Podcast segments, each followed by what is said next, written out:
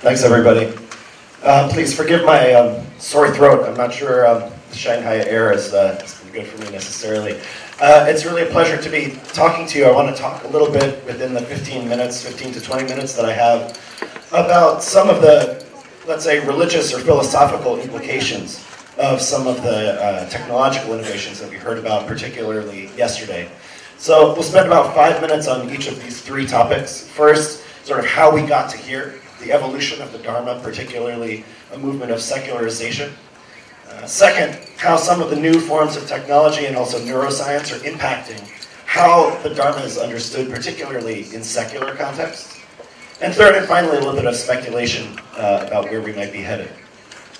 So first, it's worth pondering that in the West, in particular, the vast majority of people who encounter Buddhist type meditation or Buddhist derived meditation do so in a secular context, not in a religious context. So there are about 1 million people in the United States, where I'm from, trying meditation for the first time every year, which is a very high number. And the vast majority are in contexts like healthcare, hospitals, schools, the military, and business, and so forth. And they're also doing this work for kind of secular purposes, not for liberation, not for enlightenment, not for wisdom and compassion, as, as we generally understand them, uh, but for things like stress reduction, achievement, uh, some kinds of happiness and gaining an edge even on your competitors. Some might even say that some of these, these aims are antithetical to tradi- traditional Buddhist values, but certainly they're very different. And that's actually really striking. I mean, how did this happen? How is it the case that practices that were developed uh, for monks and for nuns and for lay practitioners to gain a certain kind of liberation actually ended up being secularized uh, to the phenomena that I think we all know about uh, today. So really there's kind of a four-part process. Um, this is the subject of a, a, book that I wrote called Evolving Dharma. Uh, the book is for sale out front, um, and you can just uh, see me for copies. Um, and I'll just look at each of these four stages just for a moment, just to kind of get a sense about how we got to where we are now. So the first, obviously, within the Buddhist world, there were enormous permutations and variations about what the Dharma actually is. So we've heard two expositions of the mind-only school. Um, the tradition in which I teach, I teach in a Sri Lankan uh, Theravadan tradition. I teach jhana meditation, which is a form of intense concentration practice. Quite different, metaphysically as well as practically speaking, from some of the other practices which we've heard about. So within the Buddhist world itself, there were enormous variations, um, and the goals of practice changed, not just the methods of practice, but also the purposes of practice. A number of Asian teachers consciously modernized uh, what they understood to be the essence of the Buddhist tradition. Sometimes this was a response to colonialism. Ironically, sometimes this is understood as, oh, well, the West modernized Buddhism, which that's not actually true. Not only were, was it Asian teachers who did the modernizing, but they often did so as an anti-colonial move um, and created a kind of essential Buddhism, especially for householders. There are a number of really good books on this. Uh, Don McMahan's Buddhist Modernism is one of them. And only later was this process sort of communicated to Westerners. So, like the reform movements in Western religious traditions, Judaism, Christianity, Islam, uh, this was essentially a reformist movement to take what these teachers saw as the universal or the most important aspects of Buddhist tradition uh, and bring them to a wider audience without some of the other trimmings, particularly some of the ritual practices that many Buddhists see as the essence of their own religious identity. Third, and this is really in the 20th century, there were a number of Westerners who came in contact with these reformers, sometimes not knowing that they were reformers. So, for example, if you ask a lot of American Zen practitioners, you know, the most important figure they might say is, is you know, let's say D.T. Suzuki or something like that, who's a scholar and himself an innovator, not a traditionalist. But for many Westerners, he was actually seen as a kind of a traditionalist. And in the United States in particular, uh, three traditions primarily are predominant. And these modernized forms of Buddhism are kind of secularized, uh, brought together with psychoanalysis and the forms of personal growth modalities and created a, a kind of spirituality that is less religious than it is emphasizing kind of personal transformation. And finally, the secularizers themselves. So, for example, if you were to go to a, a session on mindfulness based stress reduction uh, in any American hospital, and it's in hundreds of hospitals now, you wouldn't hear about the Buddha, Dharma, and Sangha. right? You would be taught a secular practice of mindfulness, sort of mindfulness, not even what sati is actually in the Satipatthana Sutta, but a kind of aspect of mindfulness, and you would be taught it as a, as a method of stress reduction. So notice that this four-part um, process is one of increasing secularization from something which we might understand as religion, including visualizations of deities, for example, or offerings made to bodhisattvas, to uh, something that looks like a reformed religion, to something that looks like spirituality, to something that's actually a secular health practice. And there's not necessarily some, uh, so much self-awareness of each of those stages along the, the process. But we can see that this process is one of increasing secularization, and the goals change as well. So in the evolving Dharma, it's not that these are just different ways to get to the same goal. Arguably, the goals themselves shift, right, from something like salvation, liberation, happiness to health.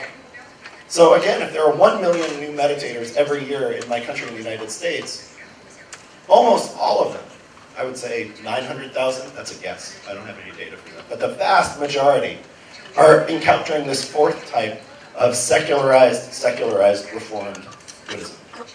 And so, in one sense, Buddhism is ubiquitous. It's very common in a way that it never has been before, certainly in the West. But in another sense, it's gone almost undercover, uh, and it's shifted to become a, a much more of a secular phenomenon.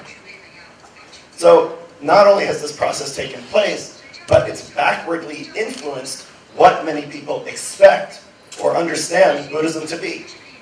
So a tradition which may actually have a set of goals which we would understand as religious is now actually understood as well. This is about happiness in a conventional uh, sense. And Jamie talked about this yesterday. Kind of distinction between liberation on the one hand, the happiness that does not depend on conditions, and the happiness just of, you know, I'm happy because they had my favorite flavor of ice cream at lunch. Um, and that, that importation of the notion of happiness back into traditional religious context is actually really interesting. I teach meditation, Buddhist meditation in Theravadan context as a lay practitioner. And many of my students come to me expecting some of the benefits that they've heard from mindfulness in a secular context. And it's not just Buddhism, but all other forms of religion and spirituality, particularly in the West, are also expected to give some of the benefits that actually were the result of this series of secularization processes. Okay, so the second topic, neurodharma and brain hacking. Kind of fun words to throw around. Maybe we'll actually build them out with a little detail. So in just the last little while, that's me, um, neuroscience has been, been able to uh, explain two key aspects of meditation experience. One, some of the behavioral changes, and second, some of the actual neurological mechanisms uh, for that change. So this is me at the, this is the lab was at Yale University, uh, and it's Jud Brewer, who's a well-known scientist now at, at University of Massachusetts. Um, and he was trying to get me to actually go into jhana, which is a very intense concentration state, all wired up to an EEG machine. I'm not sure, I'm sure that worked very well. So some of the behavioral benefits, right, are written in the in the black. Right, stress reduction, improved healing and immune response, uh, ability to focus, ability to resolve conflict, right, even recovery from trauma. Right. So anytime somebody gets too excited about the language about brain hacking, it's always helpful to remember that this really is sort of about what the Buddha said, the Buddha was teaching about, suffering and the end of suffering. Right? That these changes actually are impacting real lives. Um, I was at a very fancy Buddhist conference in Silicon Valley a couple of years ago, and everybody was full of buzzwords and trying to sell you their latest app. But by far, for me, the best presentation came from someone who had served in the military and who had post-traumatic stress uh, syndrome disorder. And it was only meditation that was able to kind of help her. She had been medicated, she'd gone through all kinds of different therapy. And that's not true for everybody, but it is true for some people. And that for me was really profound. And we actually understand how some of these effects are actually taking place on the level of the brain. I won't go through it in detail, I'm not a scientist, are other scientists are here, but that's actually quite remarkable that we can articulate and measure the behavioral benefits and also the neurological processes that are behind those benefits. It's also true, but less understood, that even the spiritual benefits, so-called spiritual benefits of meditation, can be measured in the same way. So what might that look like? So what does freedom from suffering actually look like? What does it look like when the mind no longer attaches to the basic evolutionary processes that we want more of the pleasant and we don't want more of the unpleasant? What does that actually look like in the brain? We can actually see what that's about. Right? We can see that there are changes in the prefrontal cortex that enable a certain kind of resiliency that isn't present in people who don't have long-term meditation practices. So that's one of the traditional benefits, I guess, purposes of meditation. But we can actually measure some of that as well. Likewise, many people report all kinds of peak experiences during meditation. When I started out meditating about 20 years ago, that's what I thought the point was, to have like the most awesomest, great peak experience that you could ever have. And I had those, and you should have them. They're great. It's definitely not the point of meditation. It's not the point of practice. It's not, it doesn't create wisdom and compassion uh, just by having awesome experiences. But we can see now with a level of scientific detail what those awesome experiences are. What's happening in the brain. And we can even see how the brain becomes wiser and more compassionate, right, through the phenomenon of neuroplasticity and actually building, just like going to the gym. Go to the gym to build physical muscles, and you can go sit on the cushion to build a certain kind of mental muscle. It's not really a muscle. And likewise with other spiritual benefits. So this is a kind of important slide. Because now benefits are practiced, things changes in the human condition that were only understood philosophically can now also be understood to an extent scientifically. So that actually has changed the way that meditation has been taught, also in spiritual context. When I teach my students, it's very helpful to kind of communicate to them that you don't have to have a beautiful, quiet, peaceful meditation sit every time you sit down on the cushion.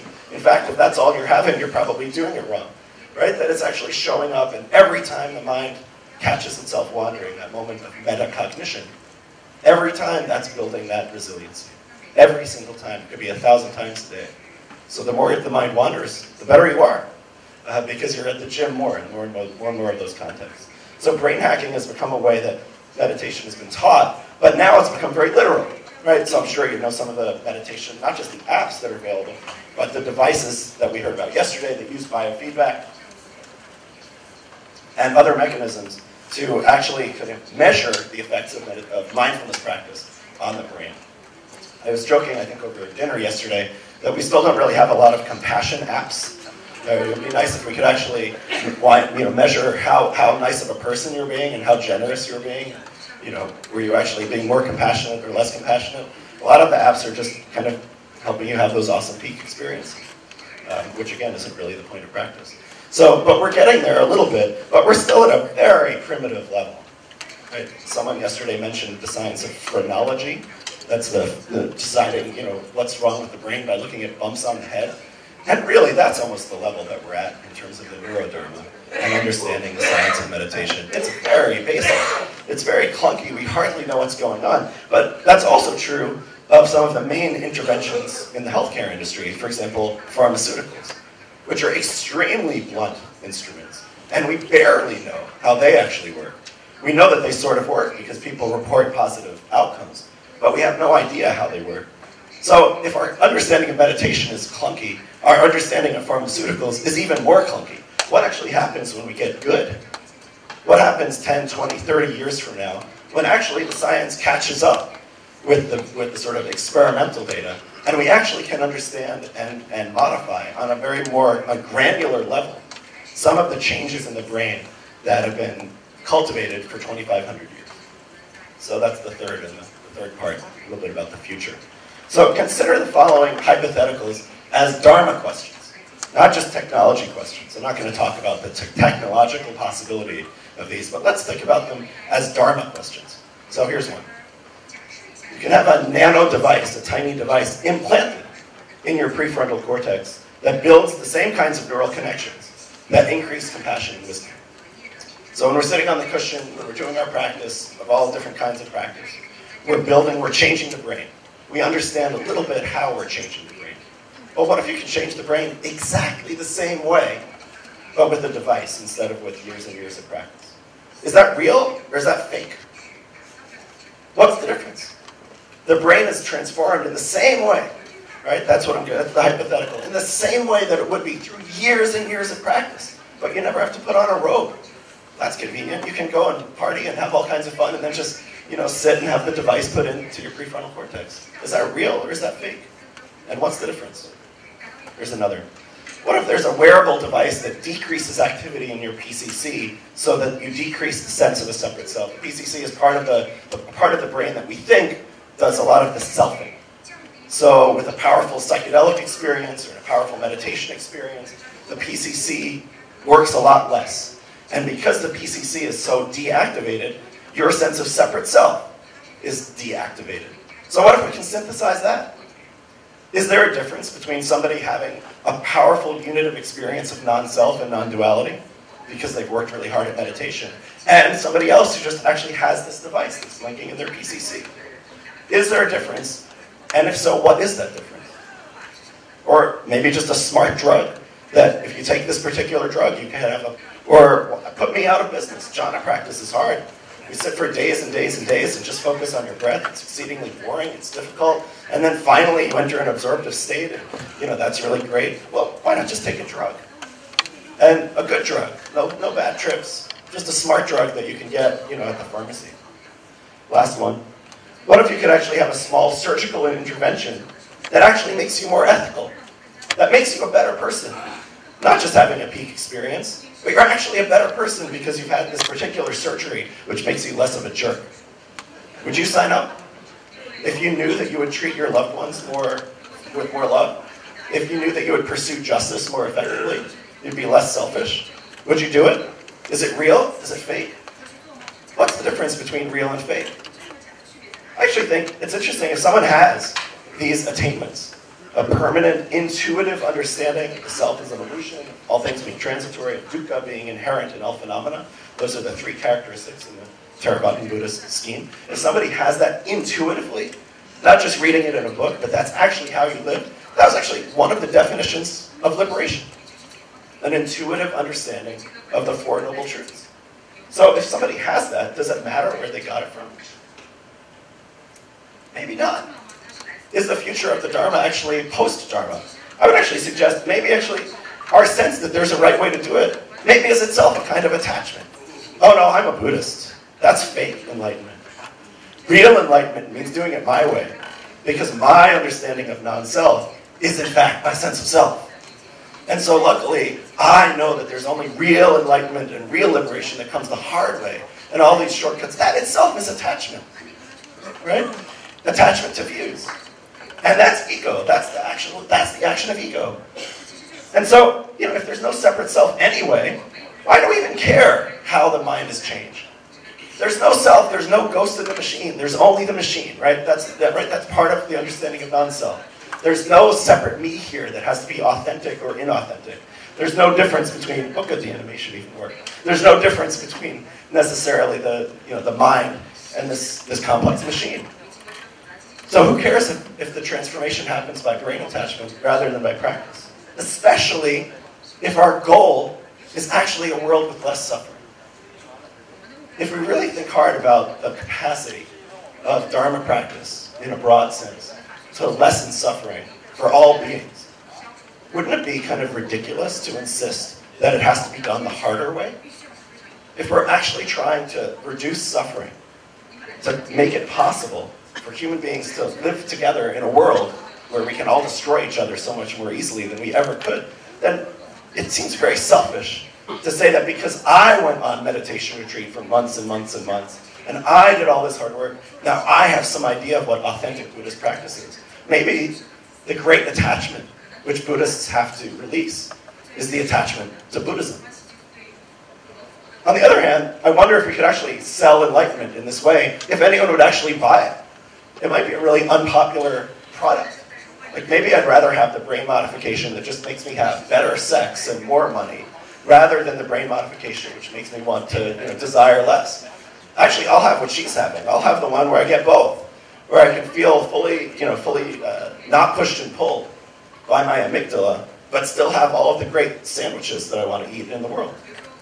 So it's a question whether anyone would even buy the enlightenment surgery or the enlightenment tech uh, that we could put in. Maybe we would have to do it like yesterday, just on robots, because they might be interested. Or maybe we would have to lie. Maybe we'd have to do exactly what we do right now, which is that a lot of Western Buddhist teachers in particular sell meditation for one reason, but secretly we have another reason. Right? We sell it as you'll become a better stock trader on Wall Street. But really, we want you to stop being trader on Wall Street. We sell meditation for offering various worldly benefits, but in fact, we actually believe that it's possible to transform the human condition. So maybe we would have to sell the Enlightenment implantation as saying, well, but don't worry, it's going to be the best peak experience you've ever had, better than any psychedelic experience, and then you can, maybe we'll sell it. I actually think we are at this, this really fascinating transition where the evolution of the Dharma, which I talked about in the beginning, is actually poised to take a leap that we've never seen before, possibly beyond the notion of Buddhism itself. Do we like where that leap will take us? I think we'll find out once it does. Thank you.